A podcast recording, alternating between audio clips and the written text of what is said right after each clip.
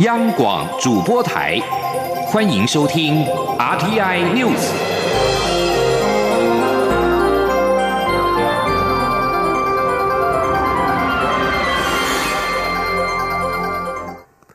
各位好，我是主播王玉伟，欢迎收听这节央广主播台提供给您的 RTI News。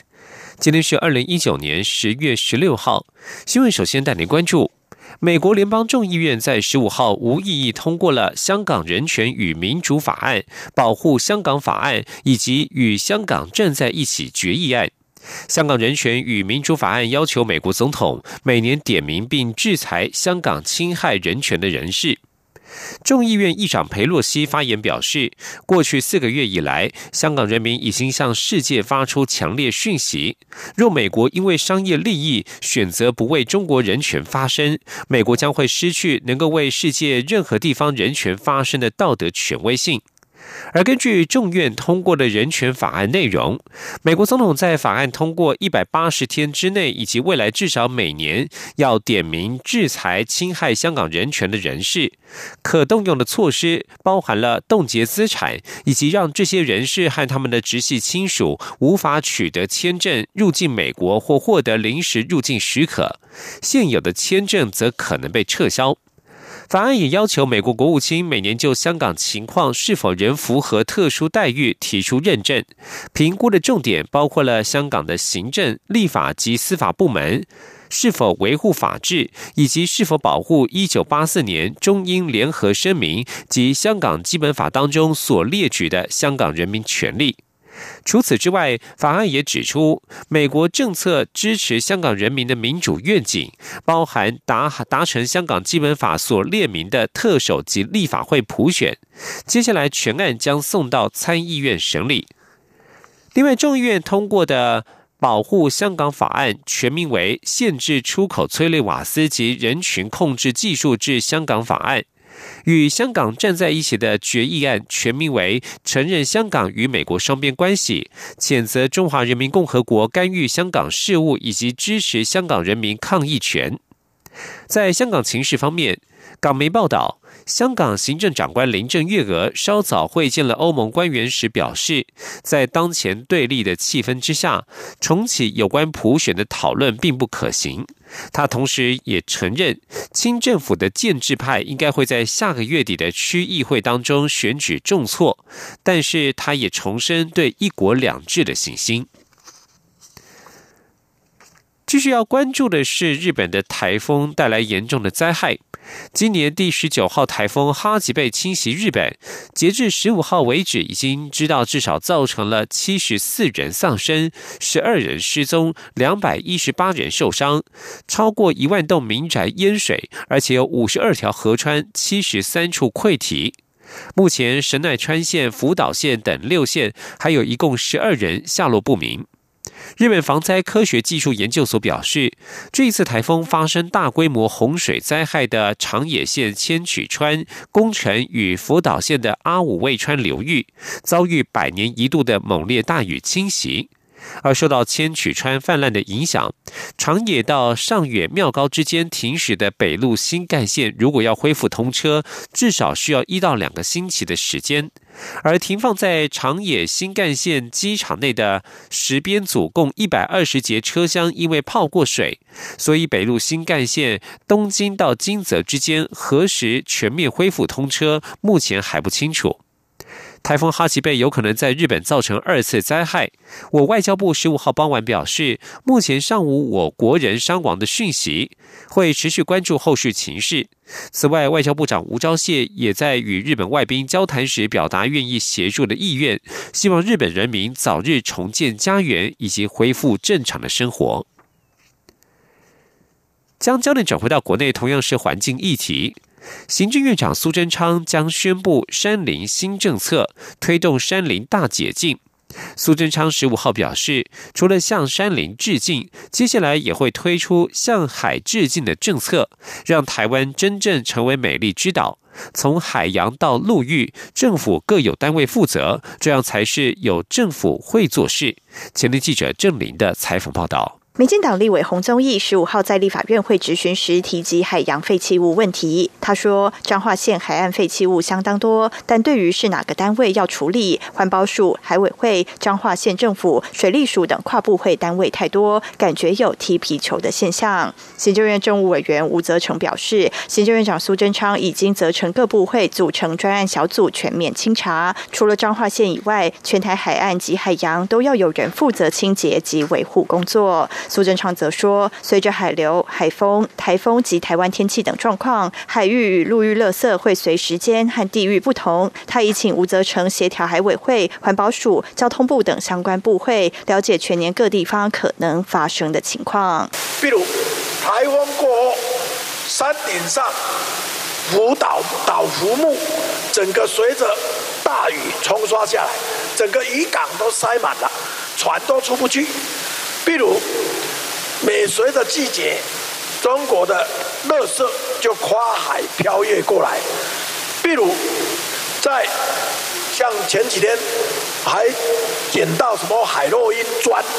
就是这个走私集团飘在呃飘弃或者是呃丢包的种种，都要定出整套办法。苏贞昌提到，地方经常举办净滩活动，可见大家很重视这个议题，但没有主管机关长期有计划负责，才会每隔一阵子就有热心人士或地方政府办净滩活动，表示谈没有净。那我马上就会宣布向山致敬的政策，接着我要来宣布向海致敬的政策，不是只有海面。包括海滩，我希望我有这个机会，结合政府相关单位、国人同胞，让台湾真正是美丽之岛。苏贞昌表示，这个岛从海洋到陆域，政府各有单位负责，要有整套措施，这样才是有政府会做事。现在吴泽成已经在做整合工作，接下来会听各部会整合报告，就会宣布政策。央广记者郑玲采访报道。继续要关注的是劳动权益的问题。美食外送员车祸致死案例频传，劳动部在十四号认定美食外送平台 Uber Eats 及 Foodpanda 与外送员之间为雇佣关系。Foodpanda 高层在十五号回应表示，与外送员之间皆为承揽关系。Uber Eats 也发表声明，强调会和汽车货运业者合作伙伴，加速研拟增加适当的商业保险，期盼政府能够与各界多方积极进行建设性的沟通，但是并未提到是否接受被劳动部认定为与外送员间为雇佣关系。对于富平塔否认雇佣关系，劳动部治安署长邹子廉强调，检查结果是依证检查，是业者片面认定为承揽。若是业者要提诉愿或行政诉讼，劳动部予以尊重。未来其他平台业者雇佣与承揽关系将如何认定？劳动部十五号指出，会严谨讨论之后，年底将公布指导原则。劳保局在十五号则是指出，外送员不管是已有正职工作再去兼差，或是打工性质，都可以保劳保，就算只工作一天都可以加保。继续关注的是民航法的法令新法令上路，民航法遥控无人机专章即将在明年三月底上路，届时凡是两百五十公克以上的无人机都必须上网注册，而且不得无照操作，包括外国人来台也必须守法，否则最高可处新台币三十万元的罚款。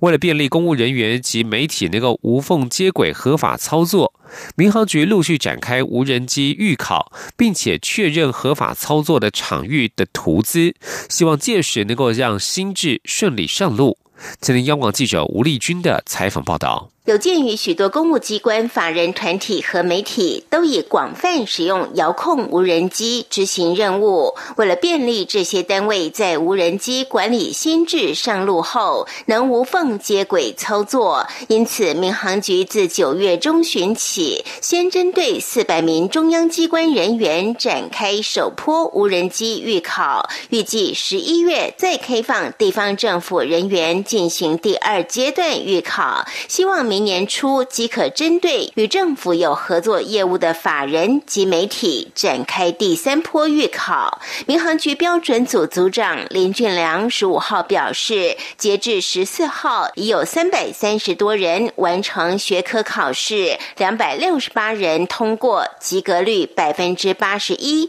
另有九十人完成数科测验，七十八人通过，及格率也达八成七。由于初期考场只有三个，日前在新增农委会在台中雾峰的药毒所，接下来还有新北宜兰以及台中共三所大学也在申请审核中。另外，现有考官十四人也将于近期扩编，预期未来在考场及考官数量增加后，预考能量也会扩大。至于外国人若要来台操作两百五十公克以上的无人机，则需事先上网申请，并持在国外取得的证照，经认可后使得操作，或以个人身份在台参加考试，同时禁止盈利使用。林俊良说：“外国人的部分，第一个在台湾不能用法人身份，只能用自然人，就是个人的身份。也就是说，他只能在白天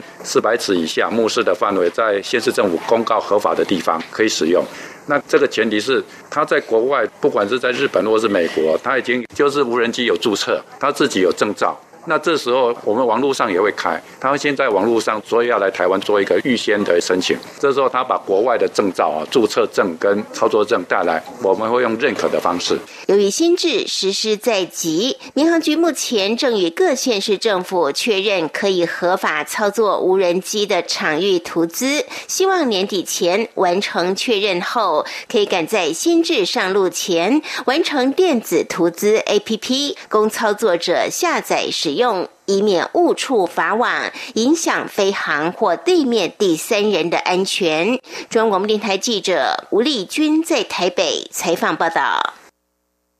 财经消息。主计总处在十五号发布了八月份工业及服务业薪资统计，今年一到八月全体受雇员工经常性薪资为新台币四万一千七百六十元，年增百分之二点三二，创下十九年以来同期次高。不过，主计总处表示，劳动市场仍可见景气趋缓的影响。前天记者杨文军的采访报道：行政院主计总处十五号发布八月薪资调查，全体受雇员工每人经常性薪资平均为新台币四万两千一百三十五元，年增百分之二点二二，已连续六个月增幅超过百分之二。一到八月，全体受雇员工经常性薪资为四万一千七百六十元，年增百分之二点三二，创十九年来同期次高。主计总处国事普查处副。处长潘宁新认为，八月经常性薪资年增百分之二点二二，一到八月年增率也有百分之二点三二，显见经常薪资成长力道依旧稳健。不过，若观察非经常性薪资成长，就可以看出台湾景气扩张力道逐步趋缓。潘宁新说：“也就是说呢，我们其实一到八月奖金的发放的成长不如月薪的成长，所以其实呃，景气的因素其实会反映在。”奖金上面的这个成分会比较高一点。此外，潘宁新也提到，截至八月，制造业加班工时已连续十一个月呈现年减，不过减幅没有扩大，显示景气没有进一步恶化的迹象。至于台商回流是否带动就业或薪资的成长，潘宁新说，截至八月底，欢迎台商回台投资方案通过审查家数为一百二十四家。主席总处进一步观察这一百二十四家厂商的受雇人数，发现和去年。七月底相比，人数增加七千六百人，成长百分之三点四三，成长幅度和整体受雇人数增幅百分之一点一九相比，明显较高，可以间接证实台商回流的效应。中央广播电台记者杨文君台北采访报道。国际消息，关注台美关系。美国智库詹姆士敦基金会十五号举办年度中国国防暨安全会议。国安局副局长陈文凡受邀以“中国对台影响力行动”为题发表演说。陈文凡建议台美之间可签署合作备忘录，共同对抗假讯息。对此，随后在中午进行专题演说的美国国防部印太事务助理部长薛瑞福被问到此事时，表示不会对未来可能达成的任何协议做出评论。但是他进一步指出，假讯息是台美之间共同关注的领域，应该从了解与实践当中受益。在台湾即将举行大选，美国随后也将进行选举之际，假讯息确实是美台之间关注的议题，台美应该相互交流、相互互学习。而才刚结束北京的访问，返回美国的薛瑞福也透露，在与中国方面接触的过程当中，因为美国刚通过授予台湾 F 十六 V 战机，中方主动提到台湾议题。薛瑞福向中方重申美国的政策不变，基于台湾关系法提供台湾自我防卫所需。薛瑞福也指出，台湾面临来自中国真实而且直接的威胁，并且以各种形式出现，包括外交压力、经济胁迫以及军事手段等等。台湾在促进自由开放印太区域的主要角色是自我保护，确保民主得以维持现状，并且保有为自身未来做决定的能力，然后才是思考如何为区域做出贡献。这里是中央广播电台。是阳光，像台湾之光穿透世界之窗；是阳光，像神鹰翅膀环绕地球飞翔。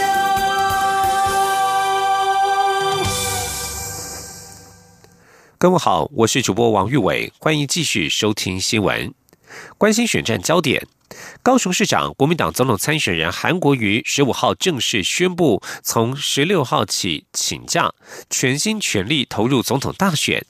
韩国瑜表示，很多人劝他参选总统，不是要他放弃高雄，而是希望他把温暖与希望带到全台湾。因此，他将从南方出发，脚踏实地，一步一脚印，希望重建中华民国的光荣。前听央广记者刘品熙的采访报道。高雄市长、国民党总统参选人韩国瑜十五号中午召开市政会议后接受联访，在数百名支持者簇拥下，韩国瑜宣布将自十六号起请假，全心全力投入总统大选。韩国瑜表示，这十个月来，市府团队卷起袖子努力工作，与高雄市民通力合作，为建设美好的高雄打拼。全高雄上上下下充满一股奋发向上、脱胎换骨的气息，全台湾人都可以感受到高雄这种新气象，这也感染很多朋友。因此而喜欢来高雄。他表示，很多朋友劝他参选总统，不是要他放弃高雄，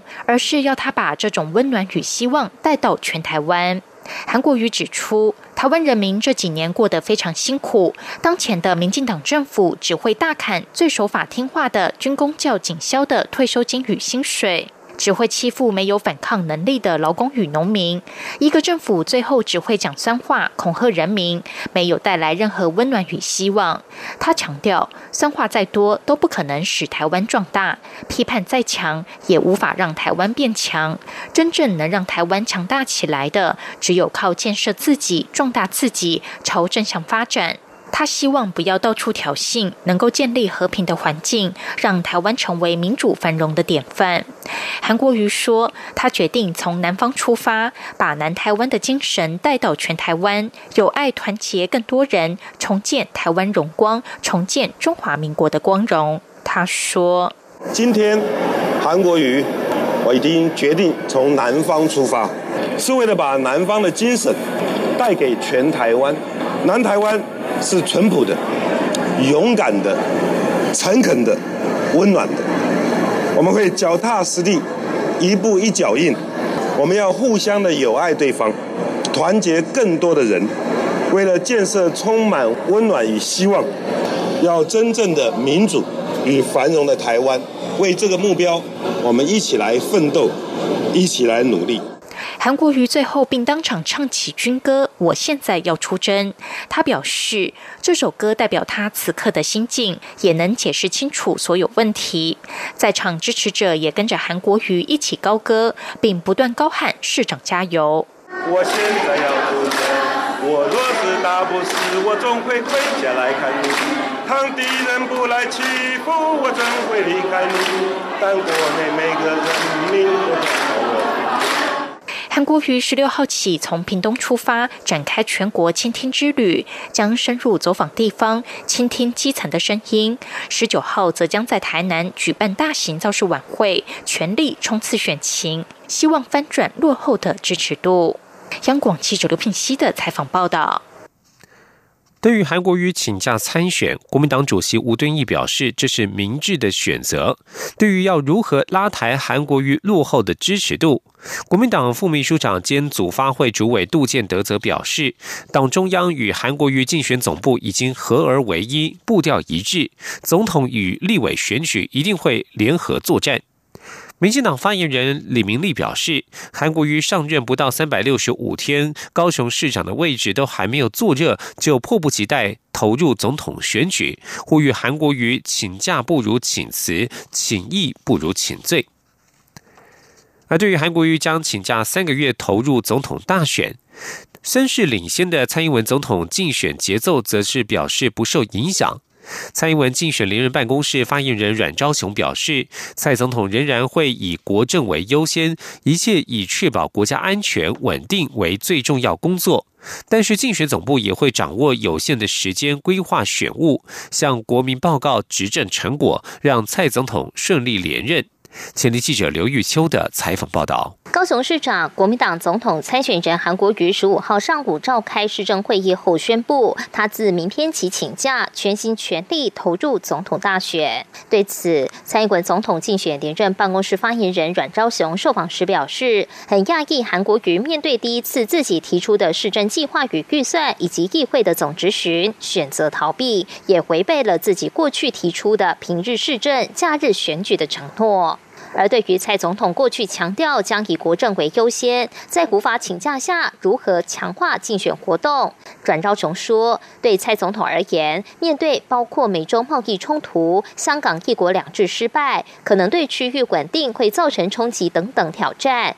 蔡总统就是以国政优先，一切以确保国家安全稳定、经济持续发展为重要工作。至于争取连任的选务，将由靳总来进行规划，在掌握。有限的时间下，向国民报告三年多来的执政成果与会来展望，并争取大家继续一起努力，让蔡总统继续连任，让国家下一个四年能够更好。呃，目前为止，总呃蔡英文总统还是以国政为优先，那会在呃这个其他时间透过靳总的安排来进行各项的选务工作，啊，希望能够透过有限的时间向国人来报告，啊，这三年执政有成。那执政有感的相关的呃这个说明，那希望能够争取更多选民的支持。选战倒数不到百日，民进党兵分多路，全力催票。除了蔡总统极力拼国政外，蔡英文竞选办公室也派出民进党副秘书长林非凡与行政院前院长赖清德访美，出席造势活动，并向侨界说明执政成果，分进合集。另外，近办也规划在十一月中旬成立全国与台北市竞选总。总部十二月初预计各地进总就定位，蔡总统也会利用假日，包括剩下的有限时间出席例会的竞选活动，相互拉抬选情，力拼胜选。中广电台记者卢秋采访报道。另外，蔡英文总统十五号出席全国中央客家助选团成立大会时指出，在这一次的选战最后阶段，民进党最大的敌人就是假讯息。他呼吁支持者站出来与假讯息及抹黑造谣作战。总统并且表示，这次选举不要看民调，在票没有投出来之前，没有所谓稳的局，仍然必须谨慎面对。不但总统要连任，国会也要过半。继续关注的是地方的讯息。台北市有意争取二零三零年亚运，并且希望以双北名义共同申请。对此，新北市长侯友谊在十五号表示，台北市长柯文哲的观念正确，双北是共同生活圈，因此大家对于申办二零三零亚运有一致的目标。不过，侯友谊也表示，光靠双北无法达成主办目标，中央一定要扮演角色。前立记者王维婷的采访报道。台北市长柯文哲争取主办二零三零亚运，且希望以双北名义申请。对此，新北市长侯友谊十五号表示，柯文哲的概念正确，亚运绝对不是台北一个城市就可以办得起来，就像市大运也要新北市鼎力配合一样。侯友谊表示，双北市共同生活圈，大家对申办亚运的目标一致，但是光靠双北没有办法达成，希望中央也能够协助。侯友。你说，所以柯市长二零三零申办亚运这个大方向，我相信大家的目标应该是一致性的。不过，因为这里面涉及还有很多的细节吧，比如说这个我们的经费要四百八十六亿，中央一定要在这里面扮演一定的角色。如果中央没有角色，光我们双北是没有能力可以把它撑起来的。那我希望也就中央能够进来，那双北共同合作。侯友谊指示新北市教育局体育处跟台北市协调申办等细节工作，讨论分工和这两年的申办工作内容。侯友谊感谢台北市，也说新北市敞开心胸，一起争取国家的荣耀，举办亚运。中央广播电台记者王威婷采访报道。继续关心的是国际消息。美国军队撤离距离土耳其南疆仅三十公里的叙利亚北部边防重镇曼比季，土耳其大马士革政府与安卡拉的武装部队双双挺进，冲突一触即发。俄罗斯则是扮演了维和角色，避免发生直接对抗。俄罗斯国防部在十五号表示。俄军在曼比季郊外的土军与叙利亚军队前线阵地进行巡逻，使得两军有所分隔。但是俄罗斯无法避免双方发生小规模的冲突。土耳其政府十五号表示，当地土耳其军队遭遇迫击炮攻击，造成一人丧生、八人受伤，并且表示土国军队回击之后，将十五名恐怖分子就地正法。俄罗斯随军记者的影片显示，俄军已经接受接收位在曼比季郊外一处本来由美军掌控的基地。曼比季原本为美国打击激进武装团体伊斯兰国 （IS） 的前哨基地，由与美军结盟的库德族民兵所掌控。而美军自从二零一七年起在当地巡逻，避免库德族战士与土耳其在当地进行对抗。新闻最后要来关心的是体育消息：亚洲棒球锦标赛，中华队在十五号交手日本队，中华队打线不连贯，无法攻下分数，中场是以零比二不敌日本队。预赛目前取得了一胜一败。总教练李银南表示，日本投手真的相当具有水准。这场比赛呢，中华队敲出了六支的零星安打，最后是没有扳攻下任何的分数。总教练李银南表示，这个部分要反过来想，日本的投手真的相当有水准，都可以投到要的位置，攻势没有办法串联是比较可惜的地方。李银南指出，因为美国球风与亚洲不同，相较于美式投手直球会比较多，日本投手变化球都至少有五六种。而日本队这场比赛推出了状况最好的投手绝尘进行先发，主投六局只被敲出四支安打，送出三次的三振，没有丢掉任何分数。而在十五号的其他的亚洲棒球锦标赛的场次方面，在十五号中午，B 组的韩国队提前七局以十二比一击退了巴基斯坦；A 组的香港队是以五比一击退了斯里兰卡。在十五号晚间的比赛，菲律宾队则是以一比零爆冷门击败了中国队。以上新闻由王玉伟编辑播报。相关新闻内容，欢迎上央广网站点选收听。我们的网址是 triple w 到 r t i 打 o r g 打 t w。这里是中央广播电台台湾之音。